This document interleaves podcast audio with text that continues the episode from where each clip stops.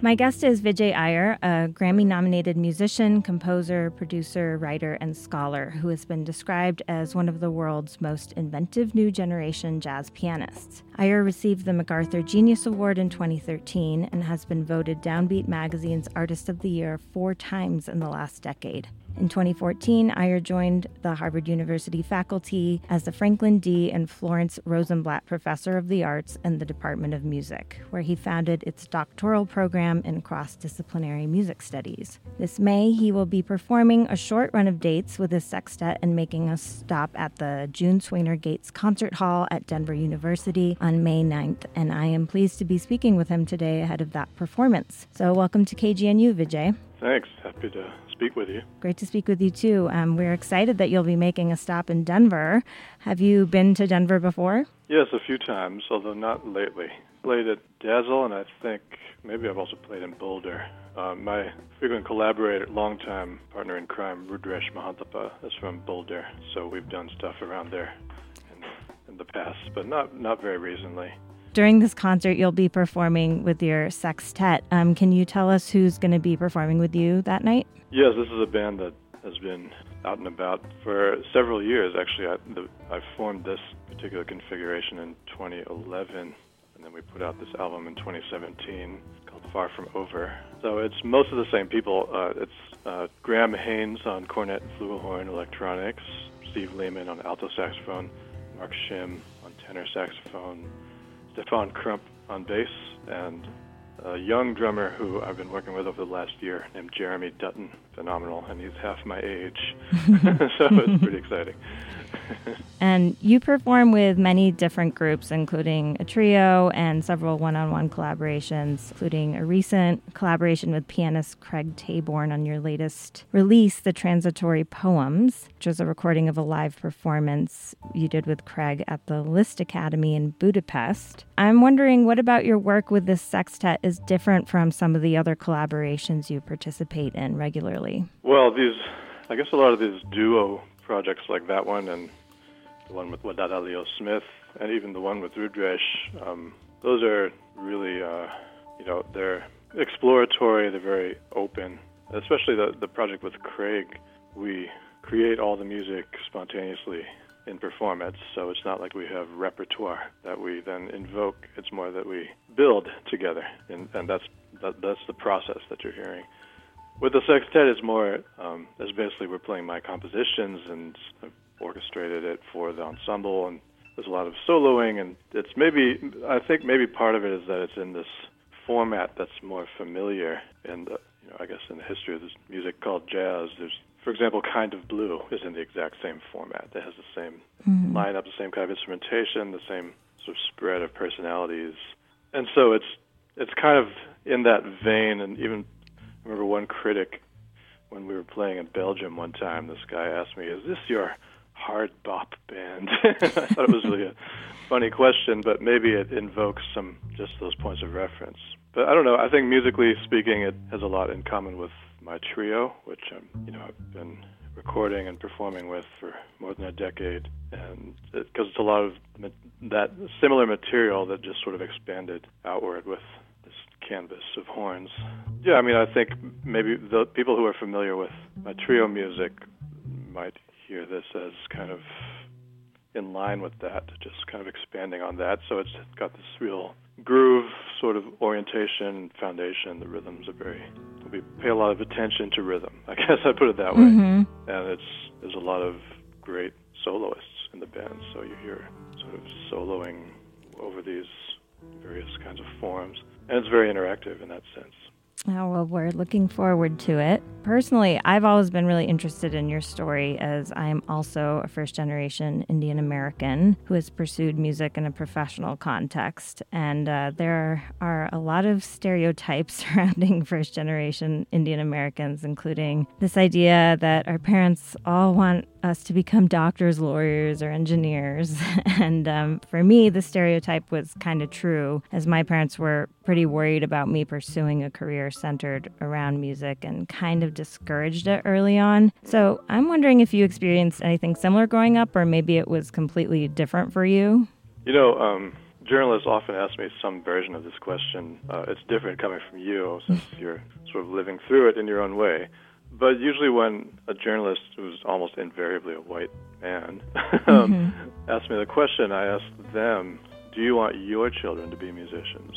Mm-hmm. And that's like kind of like, oh, you know, when you put it that way, no, like nobody actually would ask would want their child to be subjected to the a life of uncertainty and you know no safety net and the vagaries of the market and all that kind of stuff. Like they want security for their children. Of course, anyone does. I mean, where, you, maybe it's worth thinking about where these cliches come from, and it basically comes from certain kinds of experiences of precarity and uncertainty.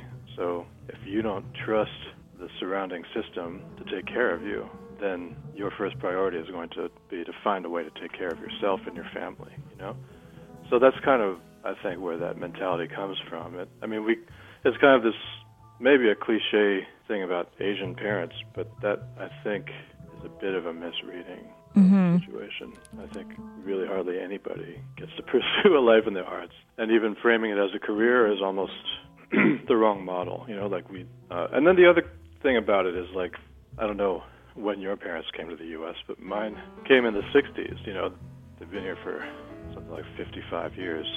So they're of a generation who are mostly scientists and engineers and and medical people and professionals who had technical training and we're not really culture people. Like they were it's not that they have no culture, but they weren't like you know, the idea of being a musician is so foreign to that particular category of immigrants, you know. Mm-hmm. It's not because they're Asian, but because the kinds of Indian immigrants who were, or non-Western immigrants who were curated by the state, you know, who were allowed to come here in the first place, were the kind of people for whom the arts were not a professional priority whatsoever, you know. So it was like, you know, as I was growing up, there was nobody out there doing it. mm-hmm. I mean, for someone who's in high school or college today, you can turn on the TV and you'll see an Indian person on every TV show, you know, or like, or somehow, you know, you'll have major figures in comedy and in film and in literature who are South Asian or even just non-Western in general. And that is new. Like it wasn't there. It wasn't like that 30 years ago. So that's kind of what we need to notice also in this kind of larger conversation is that um, the idea of being a non-Western cultural worker in the United States is new. It's new to the United States. Yeah, that's an interesting perspective. And when you ask someone that, you know, would you want your kids to be in the arts? I think it says something about our society's respect for the arts and music as a profession and viewing it more of as a hobby rather than something you can make a career out of. Yeah, or as something that's a bit of a pipe dream, you know. Mm-hmm. We have these kind of almost lottery-like systems, like America's Got Talent or whatever. You know, these is that I think that's the name of a show. I yeah. don't even watch the show. But uh, or American Idol, or you know these things where it's like, oh, this person against all odds mm-hmm. won the favor of a panel of judges and an audience, and now they get to have a career in music. But otherwise, that'll never happen to you, you know. Or like, oh, somebody by chance has a viral YouTube clip of them singing a song in their bedroom or something like that, and then they have a career in music. It's like these kinds of, uh, you know, this this this almost strange kind of folk wisdom about basically this fantasy about what it is to have a career in the arts. That it's basically like a complete crapshoot, or just something randomly happens to you. That's a one in a million type thing.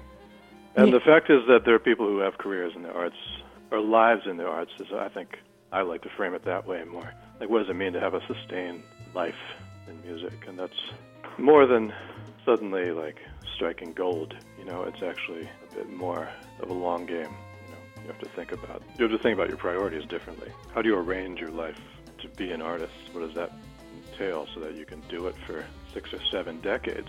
You know, like that's the real question. Yeah. And that's not about having one viral YouTube hit or something.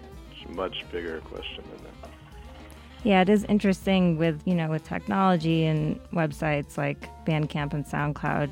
It seems like more people are able to engage with the arts in a real way and create music and share it with others now than ever before. In that way, it becomes a part of their life and what they do, but maybe not the only thing. And I think that that's really valuable as well. Yeah, I mean, I think part of this, uh, the mainstream kind of perception of being a musician is all about the mainstream culture industry, you know, but there are other spaces that are quite roomy where you can be a musician and it's not about it's not about going platinum. It's not about even about winning awards. It's actually about being part of a community and serving people with through the, through music making. You know. That's a very different perspective, and that's kind of like you know teaching at Harvard of all places, which is like supposedly for successful people to become more successful. You know, it's kind of like that's what that sort of mainstream you know narrative about Harvard. But you know, I like just being on close to the ground with students, particularly undergrads who are you know in their teens and early 20s and figuring out life. You know, and um, part of being an artist is like being vulnerable and being open and and caring about emotions and you know these things that are not valued by driven model. So find it more useful to use these other models rather than entrepreneurial ones to think more like community organizing as a model. You know, like for an artist, like maybe what you're really doing is trying to do good in the world rather than trying to win something. You mentioned that, you know, representation for South Asians is higher than it has been ever before, and I certainly feel that. But growing up, it was rare that I saw a brown person on any musical stage, and definitely not on a jazz stage. And um, you have often been described as one of the first musicians of South Asian descent to really break into the jazz scene as we know it. I wonder what that experience has been like for you, and if you've noticed any specific advantages or disadvantages to being ethnically Indian in the jazz world. How much time do you have? All the time I mean, in the world. You know, I've been like thinking about this for, and not just thinking about it, but living it and facing it and trying to work through it for myself and push past it or defy it for 25 years. So, I mean, there's I, I don't know where to begin really, but I guess it's, there's the question of what it is for me, and there's a question of what it is for others. All right. So, and then also the question of which others. You know, this music that's called jazz is is black music. So, first of all, what's my relationship to that culture, to those communities, to that history? And that's an ongoing question that every American needs to ask themselves because we are all participating in this system that was built on enslavement, you know, and was built on exploitation of black bodies and of black people. And so like, you know, that's this music was born of that circumstance. So then to be successful in jazz, what does that mean exactly? Does it mean that you have managed to control that narrative to your own benefit? And if so, who cares? Like, what good is that doing? you know. So I, you know, I'm always asking those kinds of questions. Like, it's okay. I won some awards um, according to this panel of, or to, you know, basically almost all the jazz critics in the world that I, you know, they voted for me. But that, you know, those are almost all white men, and I'm not exaggerating. It's like nine. It's not an exaggeration to say it's about 99% white men who are doing the talking when it comes to this music. But, but then, like the doing of it is something else. Like who are who's doing the who's actually doing this music, and who you know what does it mean to win the trust and and just not or earn the trust and um, build community with those people You know, with with people in that world and and can I first of all like kind of surrender to that history and be be um, humble in the face of it? And can I learn from it? And can I build with people in that community in a way that is not threatening and is not exploitative but is actually productive for everybody you know? So then again it's about more about serving the community than it is about mastering it or something you know? To use an unfortunate word but that's kind of like the, the implication. So that plays out publicly, but also plays out internally for me. Like I said, what's my relationship to this, and how can I work through it creatively, and how can I behave ethically as an artist in this world? So it's always for me been about collaboration and building community with other artists, and that's kind of what you know. When you look on the surface at all these different projects I have, it just looks like I'm jumping from project to project. But really, if you think of it that way, as a, a set of conversations about that, about like you know what is this music today, or what are you know what can we do in building on this history, on this this body of knowledge, this history of ideas? How can we pay tribute to the people who suffered to bring it into being, you know, and then what how can we kind of continue in that in that lineage? Those are the questions I ask myself, you know, and those aren't always the frames that are put around me because people start usually with some set of assumptions about me. And you can probably imagine what they are because you've lived it too. So, and that comes out in the language about me. Like that's the way journalists write about me is that I'm mathematical and cerebral. Like if you almost any journalistic or uh, any critical, even like the positive ones, like the ones that give me five star reviews and so forth, they'll still say that I'm cerebral, that I'm mathematical. And that to me is not about the music whatsoever. It's about their anxiety about having to deal with me as an artist. Me being this person who is in a body that they associate with anything except emotion. You know, mm-hmm. um, being an Asian man, it means that they assume that that's my orientation, and then they find it in my bio, like in the you know somewhere in my bio, it says that I studied physics 30 years ago. and so mm-hmm. that then I never lived down, you know, that, uh, and that becomes like this ongoing trope in the way I'm characterized by journalists. So that used to get to me, like really, I used to just rage about it because it was just like yeah. every every single day. You know, when an album would come out, there'd be this flurry of journalistic accounts that would try to mathematize it.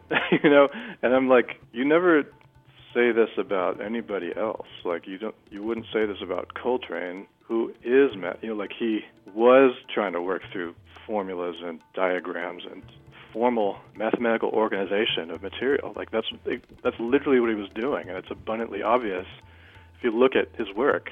But no one ever says that about him. They wouldn't say it about uh, Miguel Zenón, who even says in article in interviews that that's what he does. So he's a Puerto Rican American, totally brilliant composer, saxophonist who also won a MacArthur several years ago.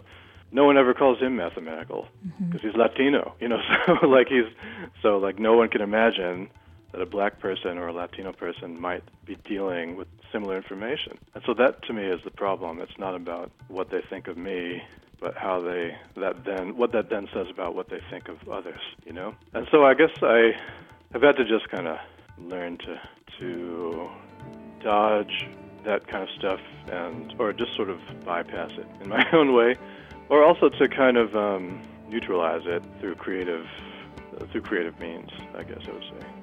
So, for example, like, you know, I think when Craig and I made this duo album, we both had this sense that someone might take it as this like purely formalistic exercise or as a sort of like display of virtuosity or something like that. But what it was for us was something much more emotional. And the you know it's, it's essentially a series of homages to artists who were very important to us artistically and personally who passed away in the year that we made this album. So they were all kind of with us in a certain way. And so trying to connect it to something larger than ourselves and basically to turn it into something more of a spiritual meditation or a kind of emotional experience for us, like to try to put that frame around it. That was one way that we sought to kind of, um, I mean, it was genuine, of course. It's, you know, it's completely genuine, but it also seemed important to, to just lightly frame the event in that way so that it's not taken in some other way, you know.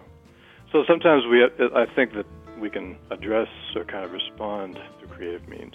And that seems to be the, the power that an artist has to kind of not just defy, but to kind of reshape a conversation. I'm glad you brought up the, you know, that kind of the racialized language and microaggressions that have come from critics. You know, as you say, 99% of them are white men who are talking to you about this. I heard a TED talk actually the other day by he actually another professor here at CU named Pat Ferrucci, and he was discussing the racialized language that's used to describe athletes and um, talking about how we often describe white athletes and black athletes based on different things related to yes. race. So yeah. things like white players are intelligent or smart right. or leaders, and black players have natural talent and physical yeah. strength.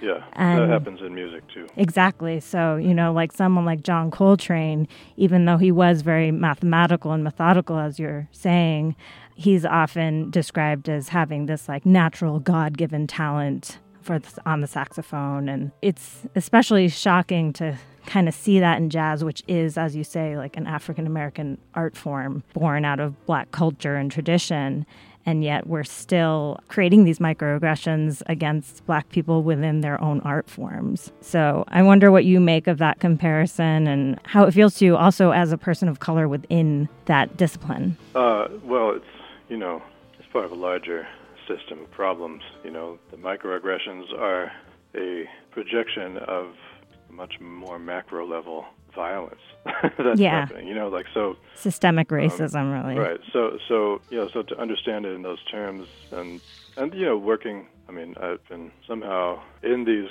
worlds and these conversations where I, for 30 years now, where I can kind of listen and learn about what it feels like to live that, you know, and working with elders, people who are 30 and 40 years older than me, and I'm 47, you know. Mm-hmm. You know, I have a, like Wadada Leo Smith, who I mentioned, who I did a duo album with a few years ago, and we still play together frequently. Um, you know, he is 30 years older than me, and he's from the South. He grew, he was born and grew up in Leland, Mississippi, and uh, actually he was born around the same time as Emmett Till, and not far from him. So that reality was very close at hand for him. Like it wasn't academic, like it wasn't just a sort of idea. It was very much a lived experience. So, you know, knowing that many of these artists carry that with them and that somehow in spite of all that, that they're, you know, not just adhering to a format, but actually like exploding every category and exceeding every frame and imagining beyond what seems even possible right now. You know, that to me is like you know, to understand it in those terms, like that's actually what this music has always been, is a kind of a way of imagining beyond one's current circumstances. So I guess I see the history of this music as a history of incursions and agonistic, or kind of like basically a history of battles on that exact front that you're asking about. You know, and I see it everywhere we go. You know, when we travel in Europe or around the U.S. or in you know in Canada or South America or you know, we got to travel to South Africa last year, which was incredible. You know, just noticing how the music is represented. You know, what a what's on a jazz festival poster, and who was it catering to? You know, what is the venue where it happens? How much are tickets, and whom does it exclude? You know, those are these questions that are that I um, that I think these artists have always been confronted with. Like, you know, is the audience for this music, you know, in order as we travel, how distant are they from us?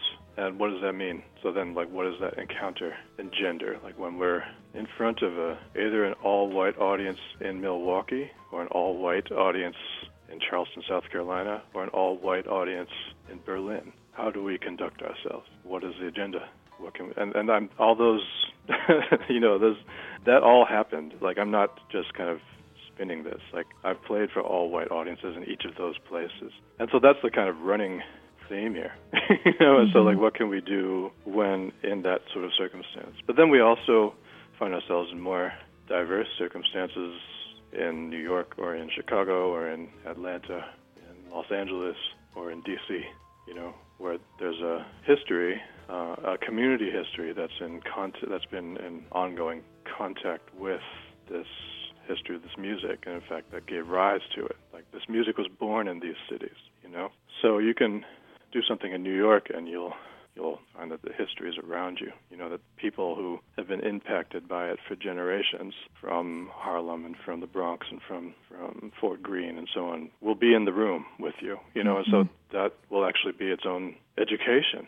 you know, so it's I find that there's these different kind of um, there are different kinds of occasions that we have as performers. Some of which are where we're more where it's a room of people who who kind of already are with us, and other circumstances where our job is to is to win them over or to teach them something or to carry them somewhere that they didn't know they could go. And those are the sort of and that experience is both you know, the one of like basically meeting or encountering a room full of people who are nothing like you.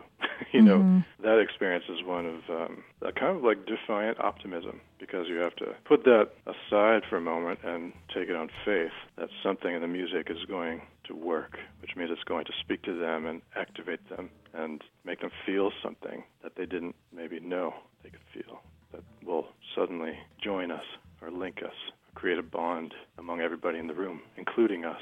you know, and that happens. I mean, that's the thing. Like, it's not.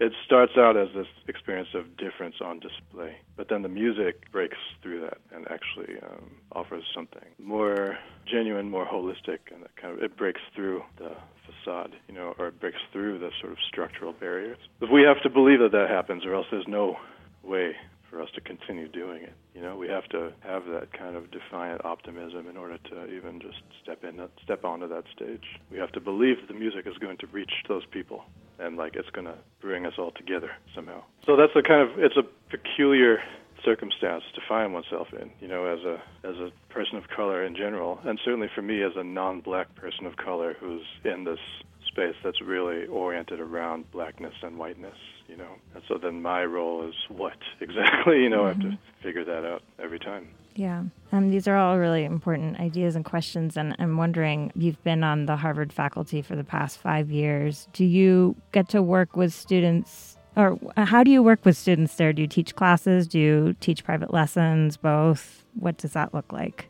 I'm uh, I teach classes. I don't really have time for private lessons, yeah. although I have kind of um, you know, I have doctoral students whom I advise, and that's maybe more in a one-on-one capacity. That's more like mentoring, I guess. But that takes a lot of different forms too. But I teach, I guess I teach two categories of course courses. One is something like a workshop for musicians, and the other are more like research-oriented academic courses. And I do a lot of both of those. So they but they also kind of overlap in ways, you know, because I've, I should say I, you think you introduced me earlier as having founded this doctoral program in cross-disciplinary music studies, but actually that's an old title. Oh, we changed we changed a couple of years ago, so I don't know where things ride around in bios that I, we don't get updated every now and then. But, yeah, but um, but it's actually now called creative practice and critical inquiry, which kind of spells it out. Like we're doing those things, and they're in relation to one another, and they feed off of each other. We are involved in music making. We're also involved in whatever the you know academia calls knowledge production. So how do those things relate? As uh, as usual, the ongoing question, you know, and that's what we're we're, we're tracing that somehow through our work. It sounds very interdisciplinary and kind of breaking the mold of what you might expect from a lot of music departments or conservatory programs. Yeah, well, it's you know, it's not a school of music the sense that it's not something that offers a degree in performance or something like that. So, you know, an undergraduate music major or music concentrator, as they're called at Harvard, they can do a lot of different things. They can take mostly academic courses. They can take a lot of music making courses with me or with Esperanza Spalding or with Yosvany Terry or with Claire Chase or with the Parker Quartet. Uh, they can play in like uh, the symphony or they can play in the jazz ensemble those are all courses that take for a grade and you can count towards the music major. So, you know, some of it is, I guess we're trying to, we're sort of like allowing it all to live together and kind of interpenetrate in a way that, that there's crosstalk among these different ways being in music. I wonder what you think of some of the more formal jazz music education pathways. It seems like more and more um, young people who are interested in that are finding their way to conservatories and using that as the way to break in. I wonder what you think about that model versus what you're doing at Harvard. Well, they're they're pretty different, um, and I certainly am aware, well aware of the proliferation of jazz studies and jazz performance programs. You know, some of them are more, I'd say, more distinguished than others. Uh, some of them have are more competitive than others in the sense that they draw, you know, exceptional musicians.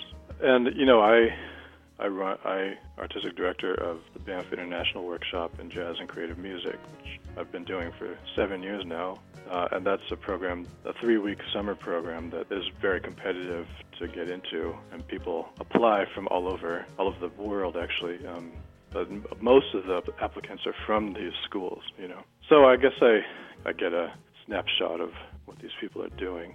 and, um, mm-hmm. uh, but I also know quite a few people who are teaching in those those schools and so on. And um, you know, it's a very mixed bag, I guess I'd say. And there's a, it's a strange. I would say that that's a strange thing to sign your kid up for, um, because basically in most of these programs there's no intellectual component whatsoever, so that you don't really learn how to read or how to think. And that means you're not really setting someone up to function in the world, you know. And if you're going to pay a hundred or a hundred fifty thousand or two hundred thousand dollars for someone's education, then it should include something like that, you know.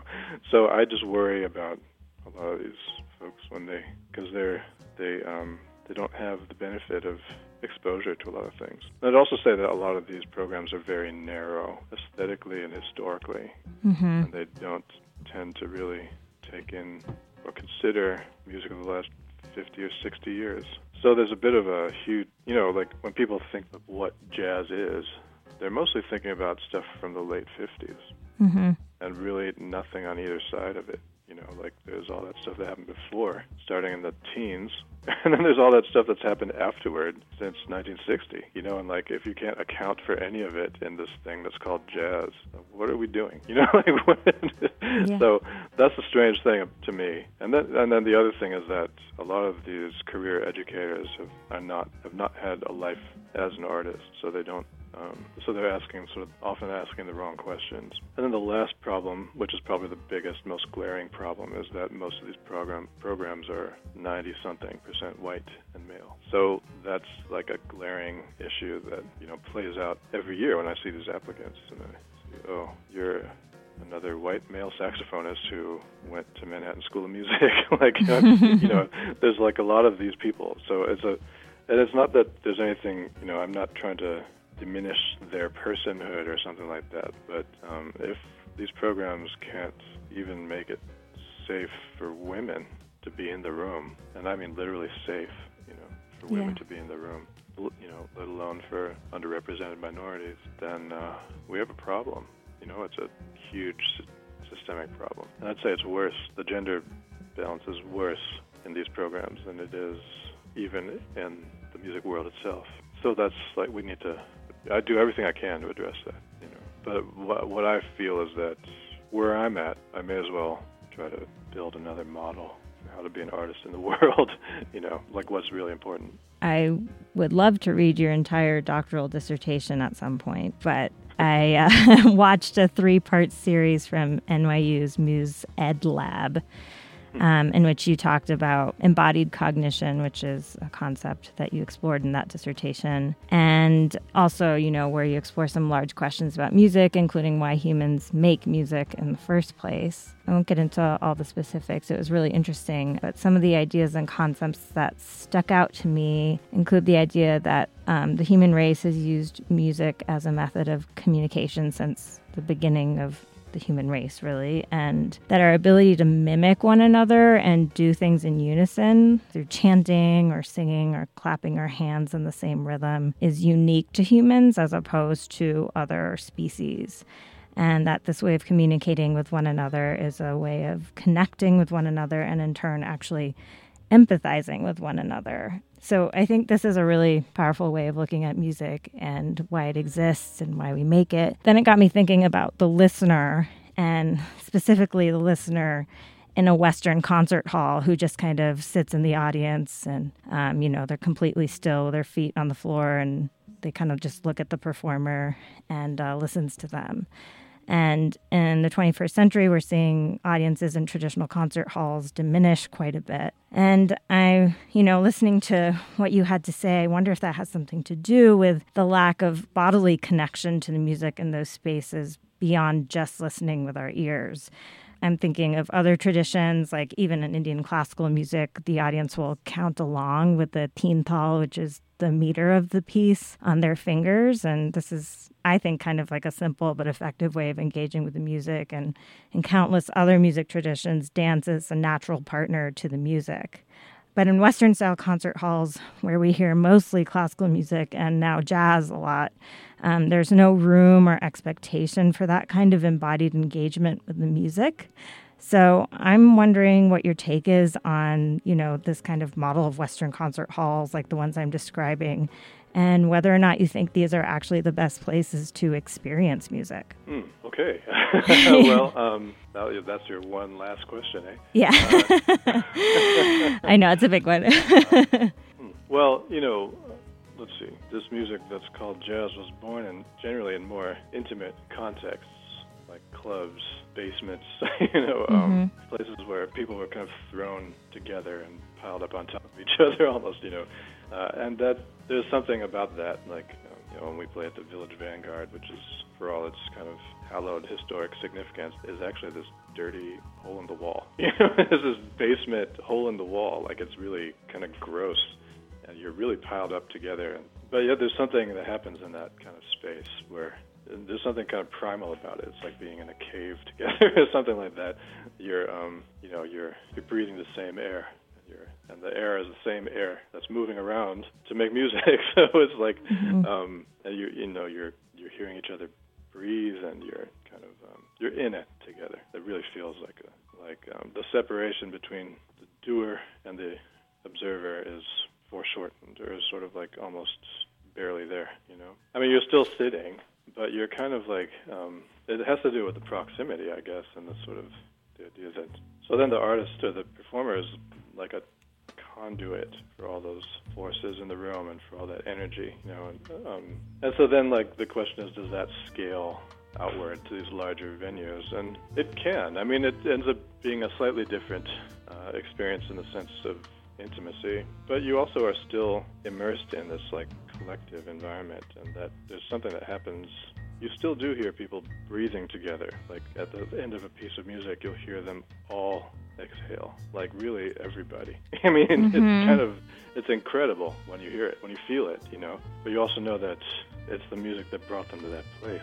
And so the fact that that can happen is pretty important, you know. It's pretty central to who and what we are as as beings, you know, that mm-hmm. we can have this profoundly intersubjective kind of moment together. And so I think, you know, if we, you know, that's we work with amplification and other methods to get the music into people's bodies from where, you know, from where we are. So there is this there's technology involved, I guess, to kind of extend the reach of the music and we, you know, in the same way that like basically instruments are their own technology that extend the reach of the body, you could say. I mean, why is it that I can blow into a tube and then like across the room somebody starts crying like that? Mm-hmm. bizarre, you know.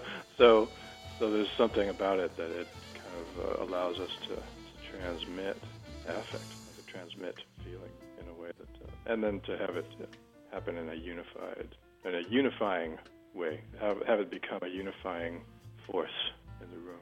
I, you know, I, it doesn't always have to be this kind of sterile experience, even in a large space like that. It can be a celebratory one. It can be a, something where everyone is joined in feeling. You know. Yeah, I suppose the sterile stuff is a bit more prevalent in like a classical music context rather than jazz. I mean, I know people clap for solos to appreciate them, and kind of um, that's a way of interacting. Although I've found in some spaces like it seems like people are trying to follow rules about when they should be clapping for a solo instead of just kind of like reacting to the music in a really natural way. So, yeah, it's just something that I've been thinking about. I'm glad to hear that it still feels like there is that connection even in those larger spaces. Yeah, I mean, we move pretty frequently among these different kinds of spaces, you know, play played for outdoor audiences of five to thirty thousand people. played for like thirty people, you know. So it's not. Um, I think you just try to make it your business to to reach and connect with whoever is out there. You scale your actions accordingly. You know, like there's. it was funny when actually when the sextet. Most of our early gigs were outdoors. Like in fact, the, what kind of brought it together was an outdoor festival, and that's you know you're playing for I don't know, a thousand or a few thousand people were just, you know, out mm-hmm. on lawn chairs or something like that. And uh, uh, so there's a bit of, you know, basically we're using our outside voices. You know? and then when we made the album, we're like, oh wait, this isn't this isn't working. We're like shouting, like we're basically musical equivalent of shouting. We kind of had to um, rethink things uh, on a more intimate scale. You know, it was kind of an interesting shift we had to make. And it was helpful for us, actually. Yeah. Have you guys started this short tour yet, or is it going to be starting in a week or so? It's just that, it's mainly that week. I mean, but we've been playing pretty regularly since I don't know. I'd say over the last two years, the sextet has played a lot. I mean, we just played at the Kennedy Center last weekend and played at the Jazz Standard earlier this in New York earlier this uh, spring, and did a lot of touring in 2018. I don't know. I don't even know how many. some some three-digit number of shows. Yeah, yeah. So, like wow. So you know, I mean, it's. I think we're doing something like five concerts that week, but it, we're sort of like picking up where we left off. So um, the music has been in motion for a while now. Yeah, and I'm sure you have to kind of renegotiate what your sound is going to be like based on each one of those places. Yeah, somewhat like this. It's called a sound check. but it's also more about uh, it's more about place. so, you know, Yeah, yeah, exactly. like finding our finding the, the temperature. you know. hmm Well, we're really excited that you're going to be at the June Swaner Gates Concert Hall at the Newman Center at Denver University on May 9th. And if our listeners want to find more information on the concert and how they can attend, they can go to newmancenterpresents.com. And you can find more information about Vijay Iyer at vijay-iyer.com. Thank you so much for speaking with me today, Vijay. I really appreciate it. Sure thing.